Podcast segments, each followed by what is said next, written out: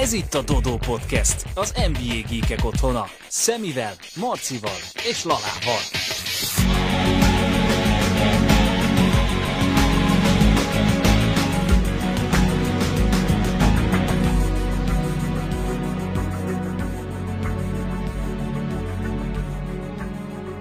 Sziasztok, ez itt újra a Dodó Podcast, én pedig Givárszki Marci vagyok, és ma újfent egy vendéggel készítünk adást, viszont most nem NBA lesz a téma elsősorban, hanem hogy milyen is az amerikai gimnáziumi, illetve egyetemi kosárlabda élet, és ebben egy olyan fiatal magyar játékos lesz a segítségemre, aki évek óta kín van Amerikában. Magyarországon a, főleg a Vasas Akadémián nevelkedett, és ott elég komoly sikereket ért el. Ő pedig nem más, mint Garambölgyi Dániel. Szia, Dani!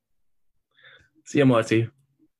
Na hát mesélj is egy kicsit erről, hogy hogy is kerültél te a kosárlabda életbe, hogyan kezdtél el kosárlabdázni, és mik voltak Magyarországon a legkomolyabb eredményeid?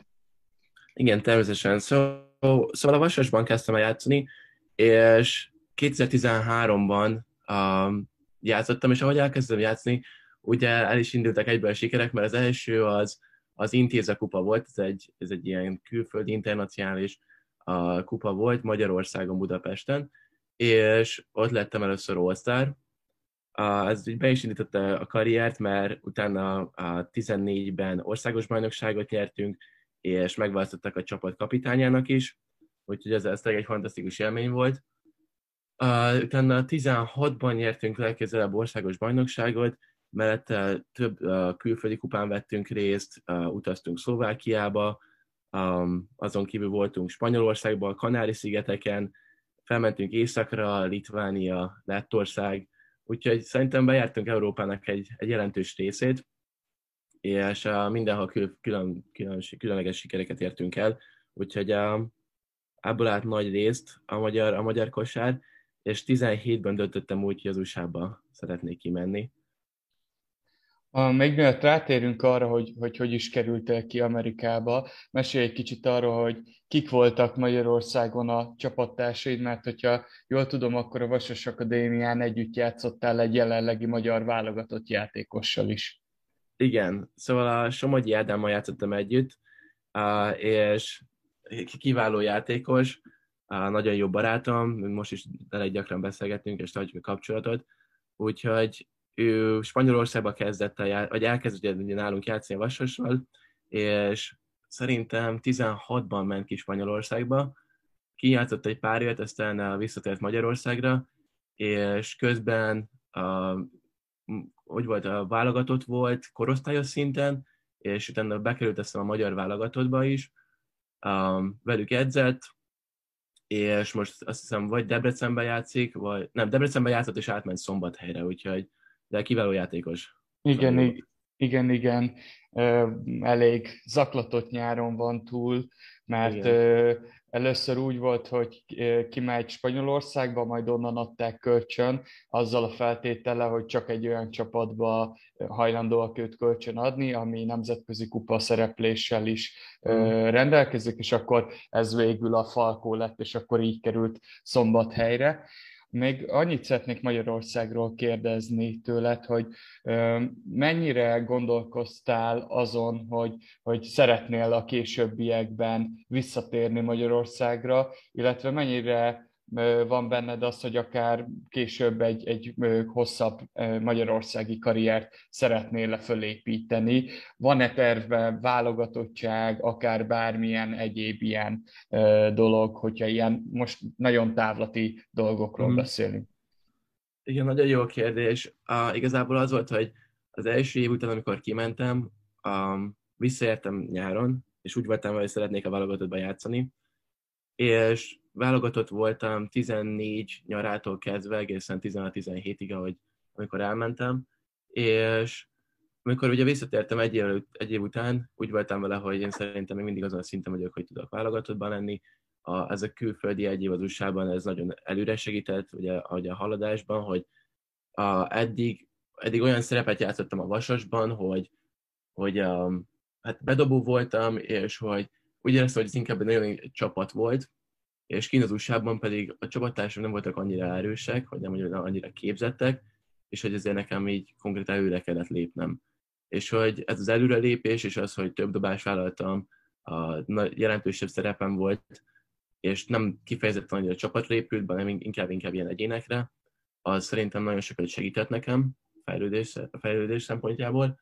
És amikor visszatértem, a, visszatértem Magyarországra egy év után, úgy voltam vele, hogy nekem megvan az, hogy csapatba tudok játszani, de az is megvan, hogy most nagyon, hogy sokkal képzettebbnek érzem magamat, vagy valamennyire képzettebbnek érzem magamat, és akkor derült ki, hogy, hogy a, egy, idősebb, egy idősebb srác, Louis Chester, ő 98-as születésű, ugyanilyen helyzetben volt, hogy ő Magyarországon volt válogatott, és az USA-ban, ő aztán amerikai származású is, de hogy Magyarországon volt válogatott, és az USA-ba kiment középsuliba, visszajött, és utána egy idő után azt mondták neki, hogy, hogy nem vagy Magyarországon, nem jártam Magyarországon, és hogy emiatt nem is lesz válogatott.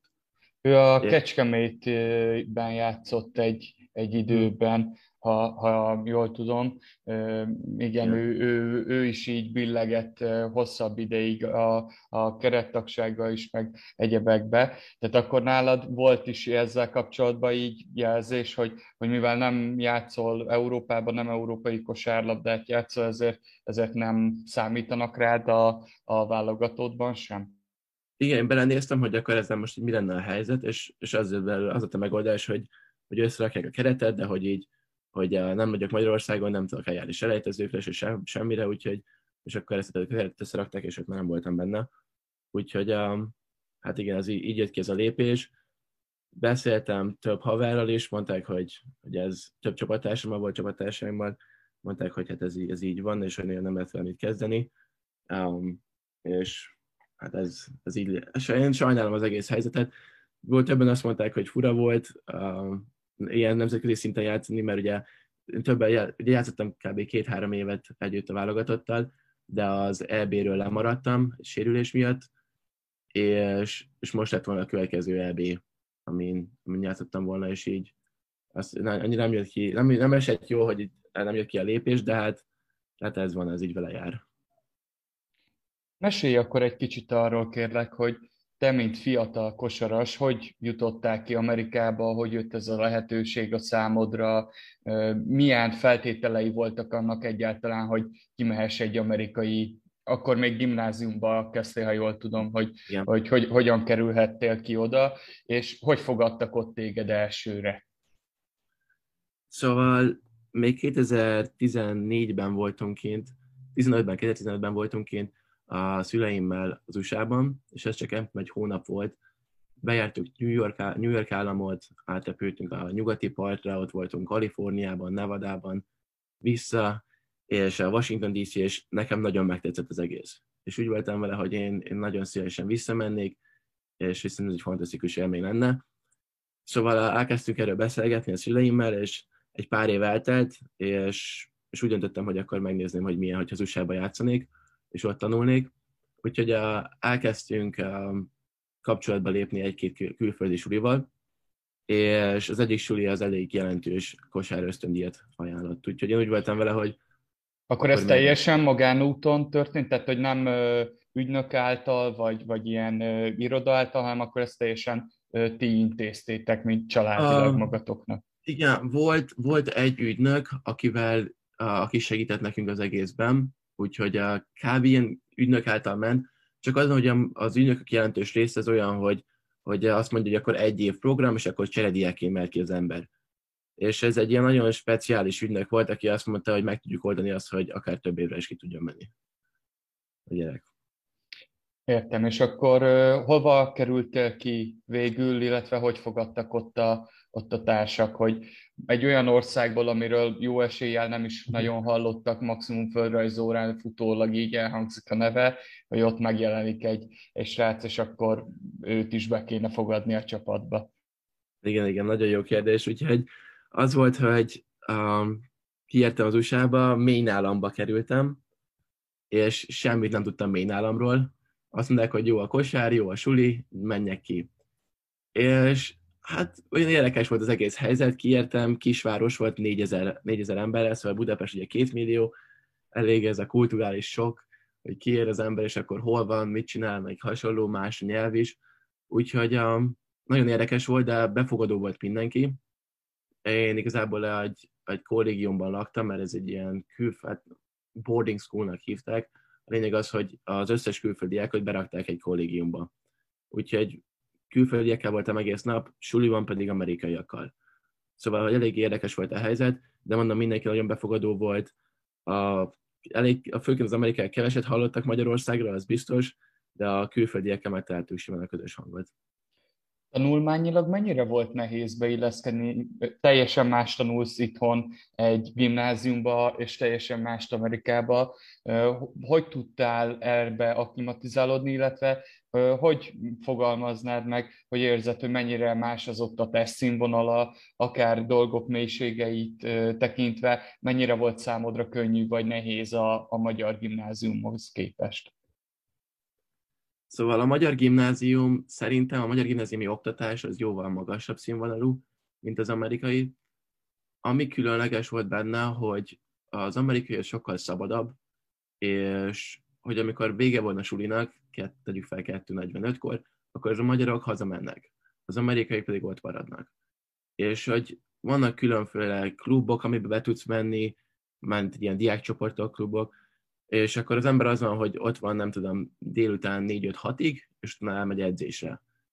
És úgy néz ki, hogy simán az van, hogy az ember azt mondja, hogy nem tudom, beszeretnék lépni ebbe és ebbe a klubba, tegyük fel, hogy klub, akkor azt mondja az ember, hogy akkor őt érdekel történelem, és akkor ott elkezd ismerkedni, találkozik még három-négy emberrel, kiderül, hogy abból az egyik az egy csapattársa is, meg hasonlók, szóval, hogy így az lényeg, hogy van lehetőség arra, hogy suli utána az, hogy hazamenj, hanem tényleg az, hogy szocializálódik az ember. És így sokkal könnyebb volt a beilleszkedés is, és azon kívül ugye visszatérve az elejére a kérdésnek, hogy a, a magyar oktatásra szerint meg az oktatási rendszer középiskolában nagyon a lexikális tudásra összpontosít, és emiatt úgy éreztem, hogy szerintem én előrébb tartok, mint ők, és könnyű volt a béleszkedés. Hogyha egyetemre mentem volna ki egyből, az amerikai egyetemi oktatás az elég magas elég magas színvonalú. Szóval ott lehettek volna problémák, szerintem így nem volt annyira semmi.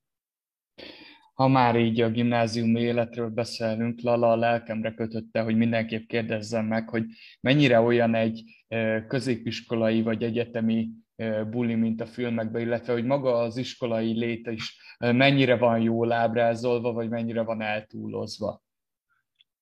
Uh, szóval, ha megnézi az ember, megnézi az ember egy, egy, egy, egy középiskolai filmet, akkor szerintem egy az egyben ugyanaz.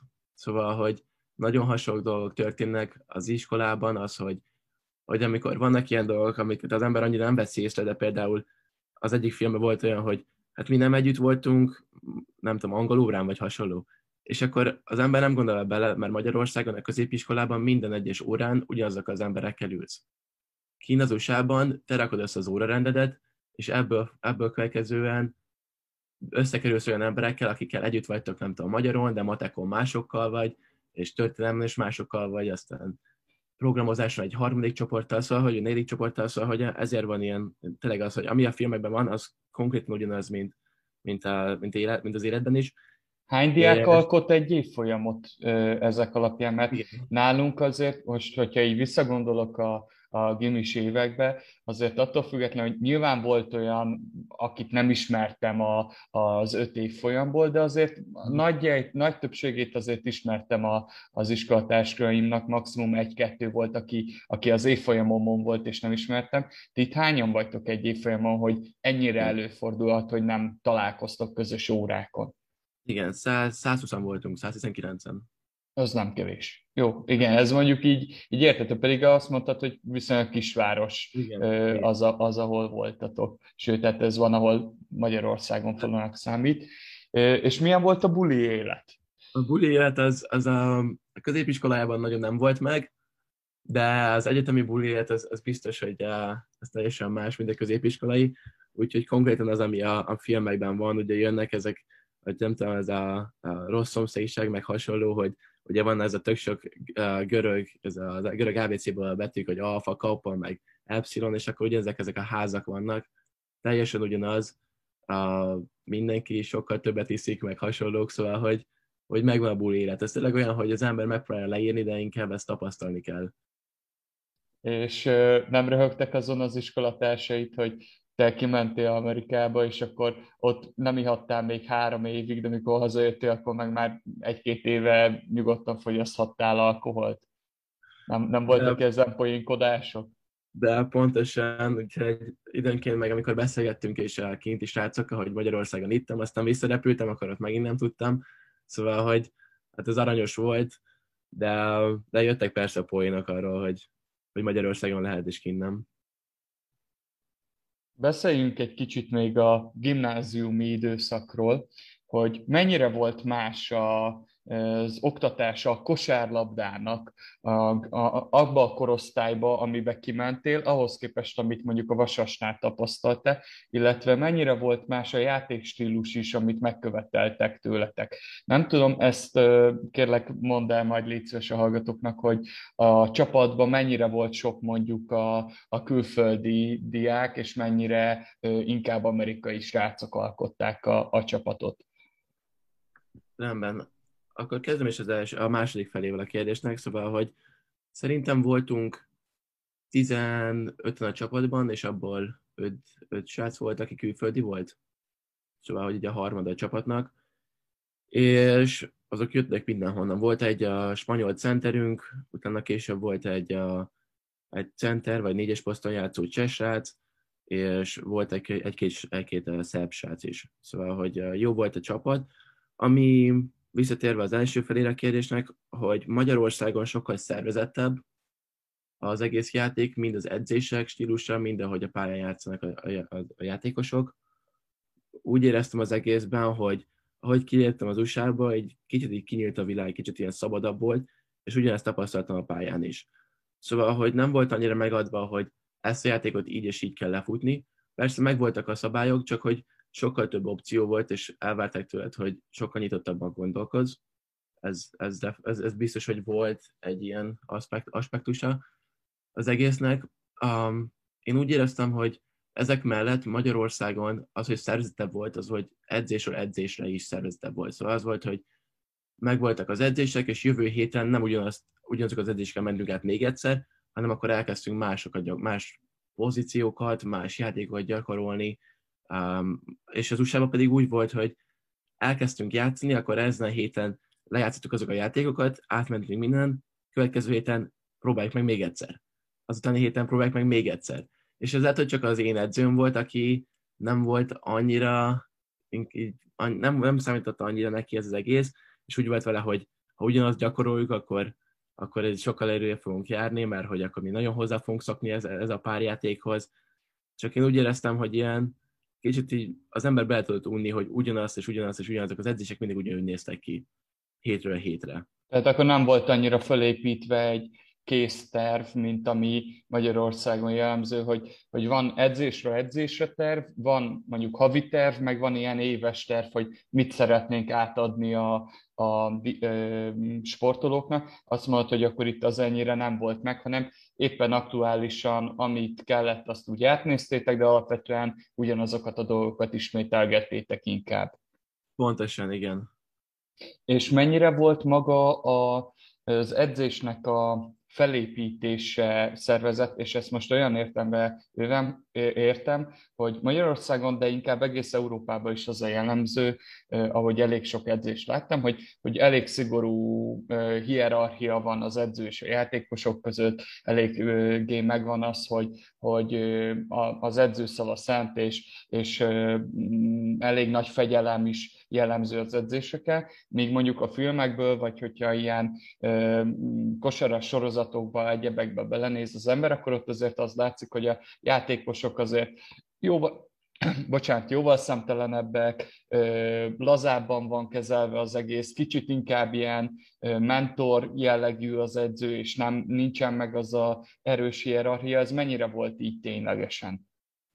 Igen, azt mondanám, hogy szerintem, hogyha nem a pályán vagyunk, hanem így pályán edzővel beszélsz, akkor sokkal közvetlenebb volt az egész kapcsolat, és még a pályán is azt mondanám, hogy valamennyire közvetlenebb volt. Az edzések fel, meg tényleg szerzetek voltak, oké, hogy hétről hétre hasonló, nagyon hasonló gyakorlatokat, vagy ugyanazokat a gyakorlatokat csináltuk, de szerintem az edzések szervezettek voltak. Ez a hierarchia, ez nem volt annyira meg, hanem inkább közvetlenebb volt, és ami nekem nagyon furcsa volt, hogy nekem Magyarországon nekem nagyon meg volt ez a hierarchia. Szóval az, hogy én az edzővet nagyon tisztelem, én, hogy megteszek mindent a csapatért, meg hasonlók, és amikor kiléptem az USA-ba, akkor ugye egy, hogy én nagyon annak a, a skálán azon a részén voltam, hogy, hogy én nekem az edző az ott van, és hogy én nem fogok beszólni neki annyira. És hogy be, megérkedtem, és tényleg az, hogy pimaszok volt, kicsit pimaszobbak voltak az emberek, meg közvetlenebbek, az nekem nagyon megrázott, és hogy hogy kéne hozzáállni ez az egészhez, és így, mondom, teljesen más perspektívát nyújtott nekem. Térjünk át akkor az egyetemre. Mesélj erről egy kicsit, hogy hova sikerült fölvenni, hogy hova sikerült jelentkezni, és hogy ezt hogy oldottad meg, illetve hogy ez most neked ösztöndíje, hogy, hogy néz ki ez az egész dolog. Igen, szóval, hogy még visszatérve akkor a középiskolára, hogy hogy középiskola és hogy hogyan kerültem az egyetemre. A középiskolában vége lett a szezonnak, bejutotttunk a, a, a rájátszásba, és utána jöttek azok, hogy az egyet, hogy a középiskola mióta nem volt a rájátszásban, nem volt tíz éve, akkor megértük az első meccset a rájátszást, meg akkor az, az, az iskola már ilyet nem csinált 25 éve, és utána végül a, kikaptunk a, a negyed, az állami negyed döntőben. Akkor tisztárok voltatok a gimnáziumban ekkoriban? Tehát volt ilyen kvázi státuszotok a sulin belül, hogy úristen, ők a kosaras fiúk, akik újra föltették a csapatot a térképre? Igen, igen, nem tudom, hogy száraknak mondanám magunkra, de, de igen, jól esett az, hogy, hogy beléptél egy bármelyik terembe, és akkor jöttek az emberek, hogy jó, szia, szia, szia, és uh, szerintem az iskolán belül mindenki ismert minket, úgyhogy... Lányok? ők, igen, ők is ismertek, úgyhogy... Ö, a, még bocsánat, akkor utolsónak így vissza a gimire, hogy mennyire sok néző volt egy-egy meccseteken, mennyire volt tele az a terem, ahol játszottatok? hihetetlen élmény volt, szerintem minden egyes meccs tele volt. Szóval, hogy én nem emlékszem olyanra, hogy üres stadion ellen, vagy üres stadion előtt, vagy egyszerűen nem tudom, eljött volna 5-10 ember. Szóval, hogy emlékszem, hogy Magyarországon voltak olyan meccsek, amikor lementünk játszani, és semmi hangulat nem volt, az ember megpróbált felpörögni a meccsre, de kim volt öt néző, abból három nagymama volt, és akkor így az ember, hogy hát én azt mondja, annyira nem akarok most játszani, meg nem tudom, kedd este volt. Itt nem volt ilyen. Itt olyan volt, hogy kim volt majdnem a fél iskola, mindenki megőrült, nagyon jó volt a hangulat, szóval, hogy tényleg más, teljesen más. Na és akkor térjünk rá, hogy hogy, hogy volt akkor neked ez az egyetemi felvételi Igen. dolog.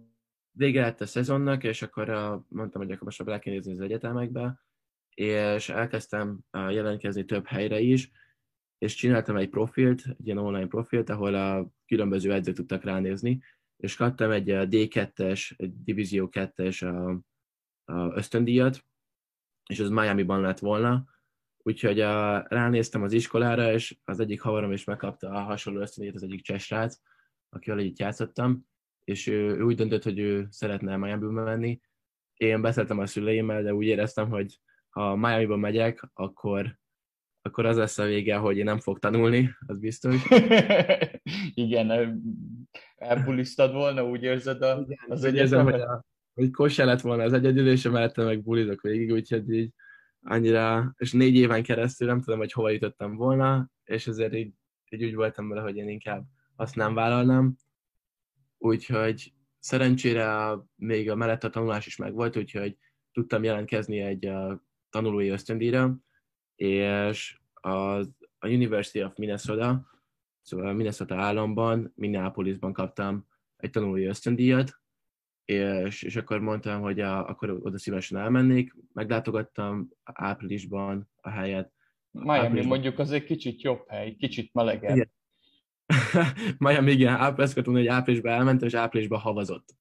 Szóval, hogy az ember elkezdett gondolkodni, hogy azért mégis ez lesz a legjobb hely, de mindenki nagyon kultúrált volt, nagyon-nagyon befogadóak voltak, még jobban, mint mi államban, úgyhogy úgy döntöttem vele, hogy miért ne, és akkor a, most az egyetem, a Minnesota, a Minnesota Egyetemre járok, és harmadéves vagyok, és négy éves az egyetem.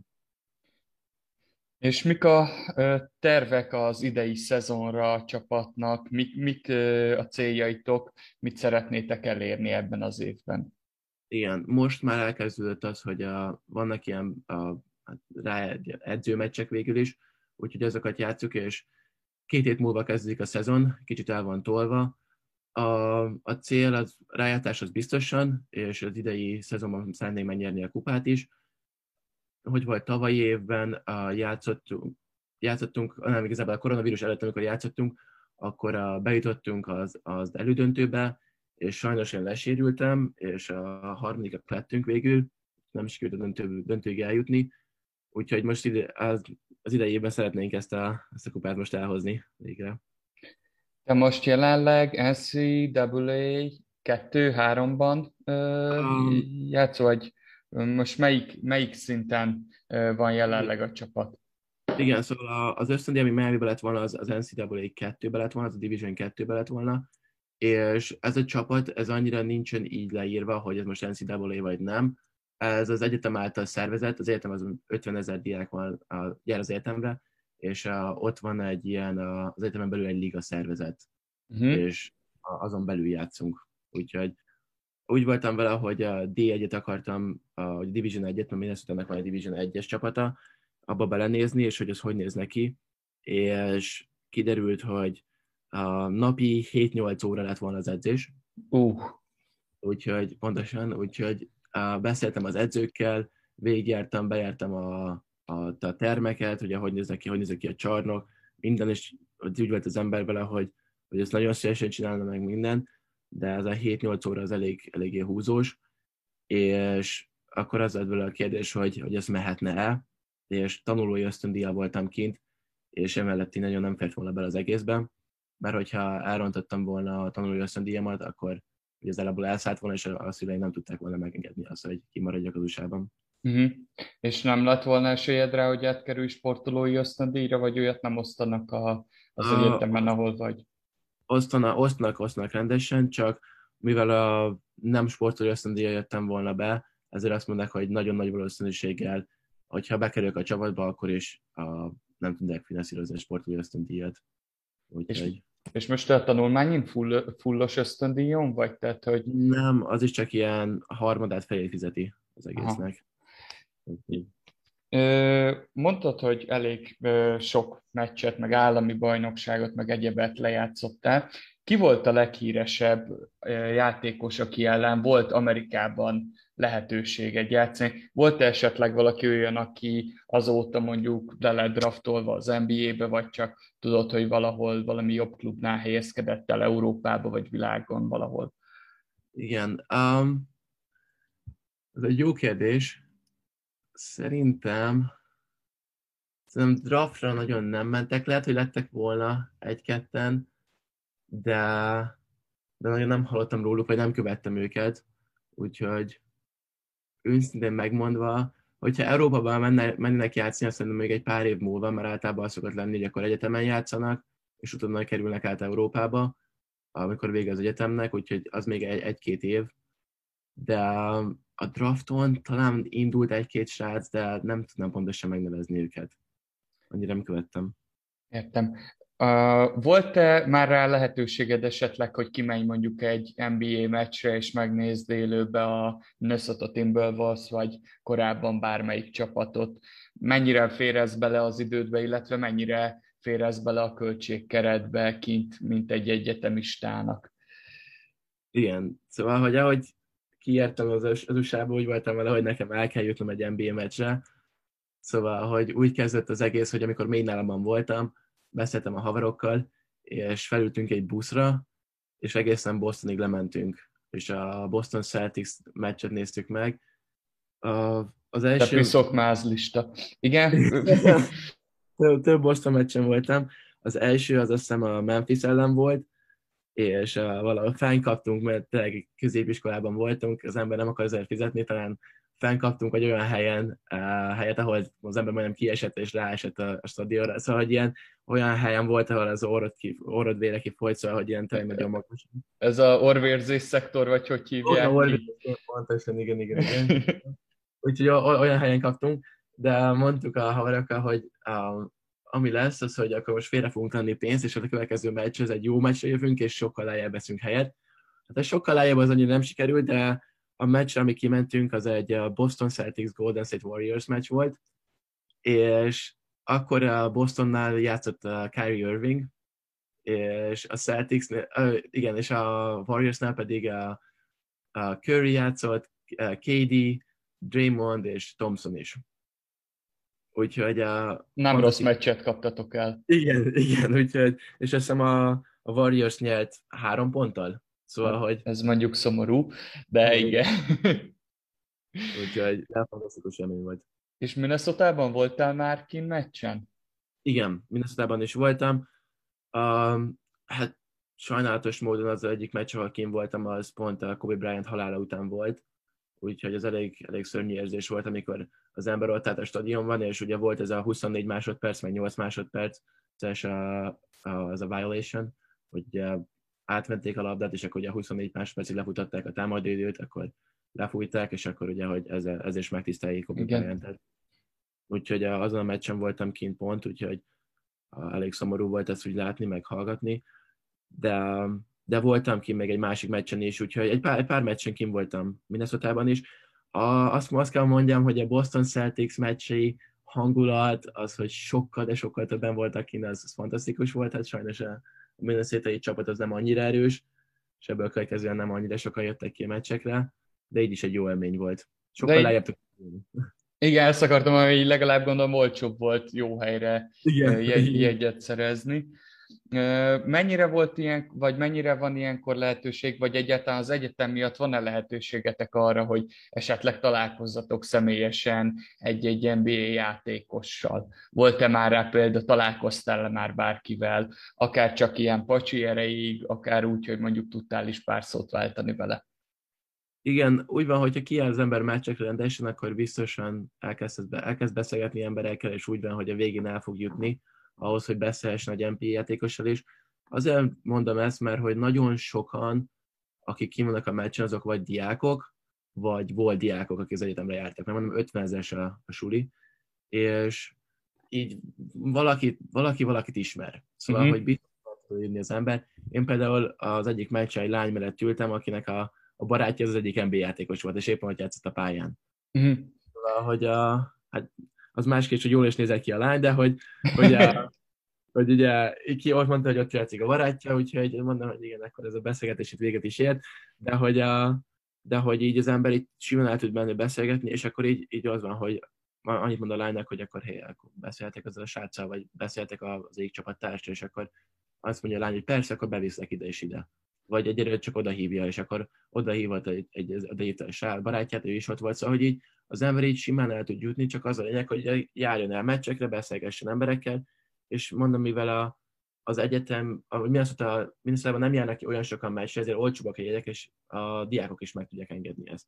Uh-huh. És így az ember tud beszélgetni. Mondjuk lehet, hogy elő tudtad volna neki adni azt, hogy te egy magyar koronaherceg vagy, mert szerintem fogalma nem lett volna róla, Persze, hogy hol van Magyarország.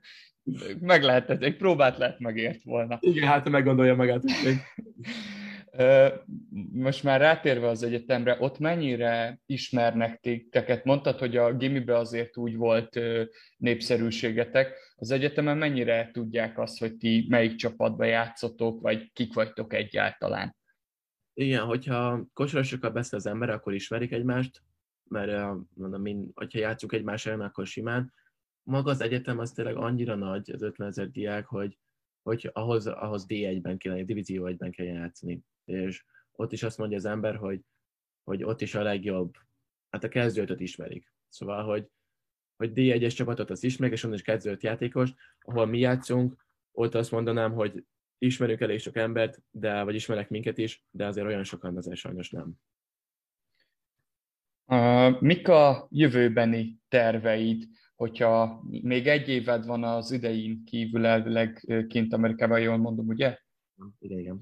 Igen, utána mik a terveid, hogy megpróbálod esetleg azt, hogy, hogy ott valami alsóbb ligában kimaradsz, esetleg a G-ligában megpróbálsz eljutni, egyetlen kosárlabdával szeretnél foglalkozni, vagy pedig a tanulmányidat a diplomával?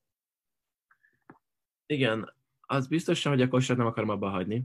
Szóval az, az sose volt a terv, mindig úgy jöttem ki hogy a kosár, a kosár, a kosár. Úgyhogy A terveim azok egyelőre, hogy meglegyen a diploma, az biztosan egy évvel lesz diplomázni, és utána pedig Hát kaptam már egy, egy, egy gyakornoki pozi egy lehetőséget egy nagyobb számviteli cégnél, az Örsten és Youngnál, úgyhogy reméljük, hogy ők majd adnak egy, egy full-time pozinak egy lehetőséget is, az majd kiderül egy, egy pár év múlva, de hogy ha azt meg tudom kapni, akkor legalább egy pár évet az usa maradnék, és dolgoznék, és amellett szeretnék kosarazni. Most a kérdés az, hogy ez mennyi időt fog, hogy mennyire, mennyire van meg az a lehetőség, hogy munka mellett tudok kosarazni.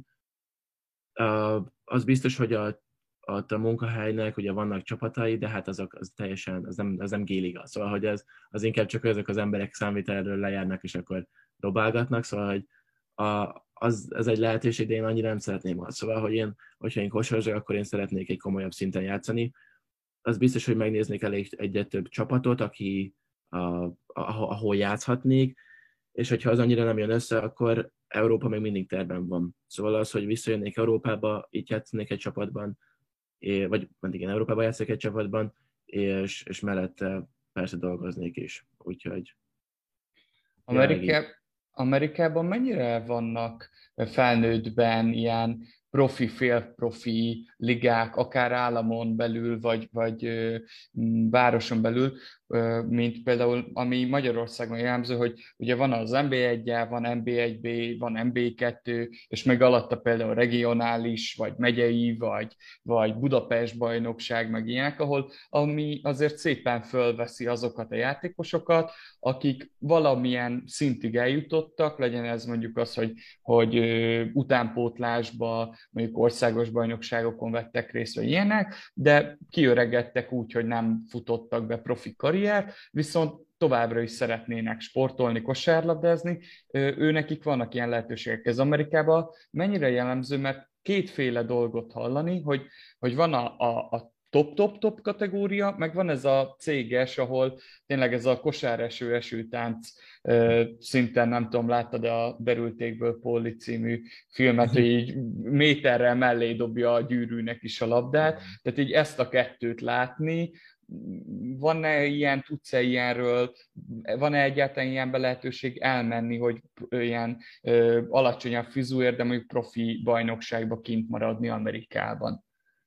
Igen, én úgy tudom, hogy, hogy van erre lehetőség, és hogy én, én ezt szeretném megcélozni, mert hogy az, hogy tényleg az, hogy méteren meré dobják az emberek a labdát, az nekem, az nekem nem jön be, és hogy ennek nem látom az értelmét, hogy akkor miért, miért szánnék arra időt, még ha az ember fizetés is kap érte.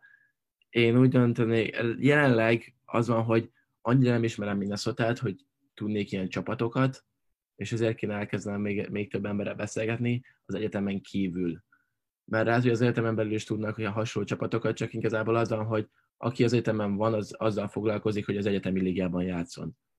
És annyira nem néznek bele abba, hogy mi van, hogyha egyetem után hol, hol kéne játszani. Úgyhogy én az, azon terveztem, azon gondolkoztam, hogy azokkal a játékosokkal, akiket ismertem, és amikor én elsős voltam velük együtt játszottam, viszont ők már lediplomáztak, velük kezdtem el most beszélgetni. Éppen tegnap mentünk el kajálni, hogy milyen opciók vannak, és azt mondták, hogy van egy-egy lehetőség itt a környéken, kicsit többet kéne utazni, de hogy, hogy azért van opció. Én úgy vagyok vele, hogy Magyarországon sokkal több opcióról tudok, főként azért, mert hogy edzőkön keresztül, meg a volt játékosok, meg havarokon keresztül, és szerintem ez sokkal így szervezettebb is, meg én még igazából játszottam MB2-ben is, amikor Budapesten voltam, itt viszont annyira nincsen szerintem ez megszervez, meg felépítve, egy kicsit olyan, úgy érzem, hogy itt az egyetemi liga, játsz az egyetemi ligába, aztán majd talált ki, hogy mi lesz azután. És ez egy kicsit zavaró, de hogy, hogy opció van, csak jobban, jobban bele kell nézni az embernek. Szóval ez a helyzet. Beszéljünk egy kicsit magáról a játékról még, hogy miben látod a legnagyobb különbségeket a, amiben például neked is alkalmazkodni kellett mondjuk az amerikai kosárlabdához, illetve mi az, amiben például úgy gondolod, hogy sokkal jobb az amerikai rendszer, mint, a, mint az európai rendszer? Akkor még visszamennek kicsit a középiskolaidba, mert hogy az volt, hogy ugye Budapesten játszottam, kiértem, és akkor egyből jött egy másik típusú kosárlabda, és főként az, hogy fizikálisabb, azt mondanám, a, az, hogy bemész egy lepattanóért, és hogy egymás könyöködtek, meg minden, az, az tényleg az, az simán benne van. a másik meg az, hogy szerintem gyorsabb kicsit a játék. Én úgy érzem, hogy Magyarországon az volt, hogy, hogy volt itt persze az, hogy gyors, gyors indítások, meg hasonlók, de az, hogy, hogy kicsit így felállt a játék, meg szervezettebb, az, hogy lejátszuk azt a játékot kétszer-háromszor egy meccsen, végigfutjuk a játékot, meg hasonlók. Az USA-ban kicsit úgy éreztem, hogy, hogy gyorsabb, minél több gyorsítással játszunk, nem kell felállt védelem ellen játszani. A, azt éreztem, hogy, hogyha felállt védelemmel játszottuk, akkor se játszottuk mindig végig a játékot. Ez a játék, bocsánat, hogy szabadba vágok, de hogy ez szerinted a játékosok ö, minősége és kosárlabda iq illetve mm, amiatt, hogy, hogy nem kaptak olyan képzést fiatalon, amiatt van, hogy ezt a stílust erőltetik, vagy amiatt ilyenek a játékosok, mert ezt a stílust erőltetik. Tehát tudsz-e ilyen megfogalmazás, hogy szerinted melyik volt előbb a tyúk vagy a tojás? Igen, igen, igen. Szerintem, nem tudom, hogy ez mennyire, ez, hogy mennyire tetszik ez a válasz, de szerintem mind a kettő. Szóval úgy van, hogy, hogy szerintem a játékosok 14-15 évesen sokkal képzettebbek Magyarországon, um, vagy Európában, igazából azt mondja Európában, mint az USA-ban. É, viszont úgy érzem az, hogy, hogy így az egész játék az, az csak az, hogy, hogy menjél, csinál, és fussál, és gyorsabban csináld, és és akkor ha az ember hozzászokik ez az egészhez. És hogy szerintem az edzők is kicsit ráerőltették. Szóval, hogy megvan az a része, hogy, hogy lehet, hogy nincs meg az a kosárhoz az IQ, ami, ami kéne, vagy ami Európában megvan uh, fiatalon, de ezen kívül még az edzők is azt mondják, hogy, hogy játszunk gyorsabban, hogy futas, hogy passzold a labdát, és hogy nem kell felállt játszani, és ez szerintem nagyon megmarad az egészben, és azt vettem észre, hogy mivel nem nincs meg az, hogy felállt védelem, meg az, hogy végig kell játszani a játékot, tök sokszor olyan dobásokat elvállalnak, amiket én nem vállalnék el. És ezzel alatt azt értem, hogy felpasszolják a labdát, és egyből rádobja a triplát. Szóval, ha Magyarországon nekem felpasszolták volna a labdát, és egy gyors indításból én elvállalok egy triplát, valószínűleg leültem volna a podra. Itt meg az, hogy az egyik srác elvállalt egy triplát, hát na bum. Megcsinálta a következő lefutásban is. És nem, csak, nem csak, hogy nem vállal, de, hanem hogyha kihagyod, akkor jó esélye vissza sem mész többet azon a, azon, a, azon a meccsen, és akkor tanul meg egy életre, fiam, hogy ez vagy zicser, vagy pedig megvárod, hogy feljöjjönek a, a többiek. Igen, igen, igen. Itt meg az, hogy, hogy a, tényleg az, hogy lekerült a, a sarokba a labda, és az volt a lényeg, hogy én például kizár, rá, oda mentem, hogy én fogok védekezni, meg minden, és tök váratlanul a srác ráemelte. De így semmi ritmus, se semmi. Mert hogy én úgy vagyok vele, hogy amikor Magyarországon átadtam, tegyük fel kifutásból, kimegyek a sarokba, ritmusból kapom a labdát, dobom. Ha nem ritmusból kapom a labdát, és rajtam van a védő is, miért dobnám el, meg tovább a labda, keresünk egy jobb helyzetet. Itt meg azt vettem észre, hogy megkapod a labdát, sarokban úgy érzed, hogy nincsen annyira közel a védő, dob rá. Szóval, hogy így úgy érzem, és mindenki, még hogyha nem tudom, négyes poszton játszol, még azok is elvállalták a triplát. Szóval, hogy mindenki dobott. Ahhoz, hogy ezt a játékot lehessen erőltetni, azért fontos az, hogy komoly technikai képzést kapjanak a játékosok. Azt most már beszéltük, hogy taktikailag annyira nem képzettek. Technikailag mennyi időt fordítanak az edzők arra, hogy labdakezelést, a lepattanózási technikákat, a dobás technikát fejleszék, akár passzolási technikát fejlesztenek, illetve az, hogy hogy használd a testedet és képességeidet. Erre mennyi időt fordítanak? Igen, ez, ez nagyon jó kérdés. A, erre ki is akartam térni, hogy edzések, minden edzésen 30 percet az edző azt mondta, hogy rárakott az órára, minden ilyen heti 5-6, és dobjál 30 percen keresztül és kiasztotta, hogy milyen feladatokat kell, persze, hogy milyen feladatokat, hogy középtávol lét leütésből dobjál. Vagy De ilyenkor segít nektek egy segédedző is, vagy csak dobjál olyan rossz technikával, ahogy tudsz? Nem, nem, nem, nem. Uh, úgy van, hogy ugye van a vezetőedző, aki megmondja, hogy milyen gyakorlatokat menjen át és dobjál, és mellett ott vannak a segédedzők, és a segédedzők mondják azt, hogy, hogy ez a dobás azért nem volt jó, vagy egy ilyen technikával, olyan technikával.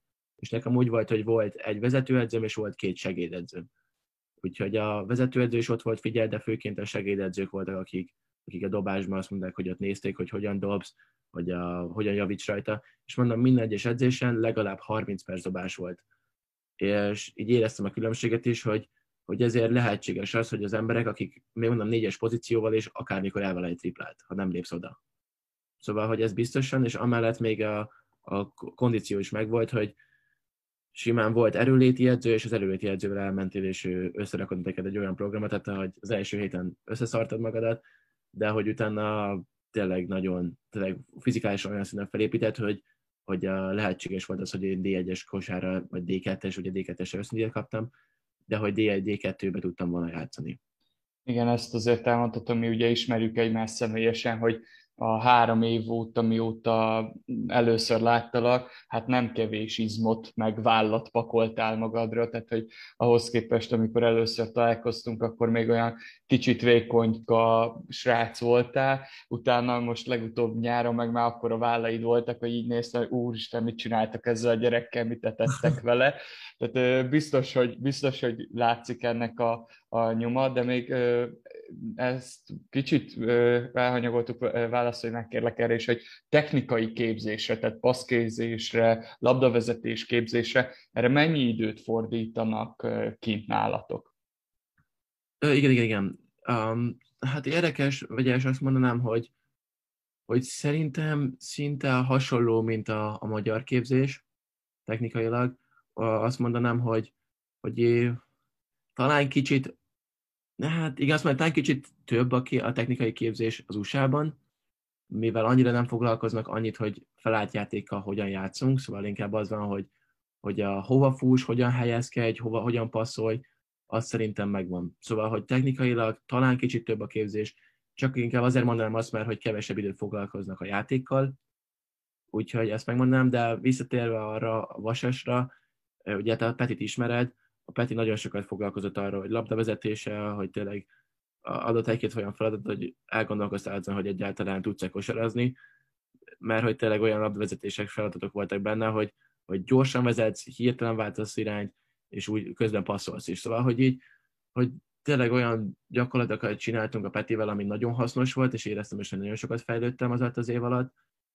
Úgyhogy azért mondanám azt, hogy körülbelül ugyanaz, de hogyha azt mondanám, hogy így általánosan a tanázóságban kicsit jobban foglalkoznak a technikával, csak azért, mert hogy kicsit kevesebb a, az, a középiskola alatt kicsit kevesebb volt az, hogy a játékkal, hogy mennyi, mennyire felállt játék, vagy mennyire kosárikú, meg ilyenek, hogy az inkább annyira hiányzott. Ez így érthető. Igazából egy kérdés maradt még így bennem, hogy színvonalban hol, hova tudnád elhelyezni. Nyilván legjobban összehasonlítani a gimnáziumi kosárlabdát tudod, mert ott volt egy hirtelen váltás. Hova tudnád elhelyezni azt, hogy milyen az amerikai gimnáziumi kosárlabda, és milyen ahhoz képest mondjuk egy magyar U18-as csapatban játszani, vagy U16-os csapatban játszani? Igen, nagyon jó kérdés. Én úgy érzem, hogy az első év az, a, az nagyon ilyen, az egy sok volt, hogy kiértem, és így nem tudtam pontosan, hogy hol vagyok, mit csinálok, hogyan csinálom, úgyhogy ez nagyon tényleg az, hogy hirtelen uh, beleszokni ebbe a helyzetbe, és emiatt úgy éreztem, hogy kicsit nehezebb volt a játék, kicsit nehezebben indult az egész. Uh, de amikor az ember hozzászokik, és elkezd játszani, akkor azt mondanám, hogy ha el kéne helyeznem, akkor uh, hát pontosan milyen stílusra gondolsz, hogy hogyan helyezel, hogy így... Hát maga az, hogy játékszóval, tehát hogy például az a gimnázium, ahova kikerültél, az mondjuk ledominálná és vagyonverné mondjuk a, a magyar azonos korosztályú mezőny, vagy, vagy, vagy mondjuk egy középcsapat lett mhm. volna, tehát hogy, hogy így most kifejezetten azt a gimit, amiben te játszottál, ami, ami nem egy top-top top gimnázium volt, de azért egy kosaras hely volt, hogy azt hova helyeznéd mondjuk. Uh, én azt mondom, hogy középszínvonal, középerős, szóval, hogy úgy lennék vele. Szerintem a Vasasan megverték volna őket, uh, de szerintem egy közép, középerős színvonalba bekerült volna, szóval, hogy, hogy nem volt rossz csapat. Nagyon szépen köszönöm, Dani, a, a válaszokat. Szerintem nagyon sok hasznos dolgot megtudhattunk arról, hogy, hogy milyen kint a gimnáziumi, illetve egyetemi kosaras élet, és köszönöm, hogy ilyen szépen összefoglaltad a dolgokat. Örülök, hogy itt voltál. Nagyon-nagyon sok sikert és sérülésmentes szezont kívánok a, az idei évre, és jövőre is, hogyha jössz haza, akkor nagyon szívesen várunk bármikor nyáron egy-egy kosarazásra. Rendben, nagyon szépen köszönöm, és tényleg köszönöm szépen a meghívást, Marci, és nagyon remélem, hogy akkor a szezon az nektek is jól fog sikerülni. Köszönjük mi, mi is, és köszönjük a kedves hallgatóknak a figyelmet. Sziasztok! Ez volt a Dodó Podcast. Várunk benneteket legközelebb is.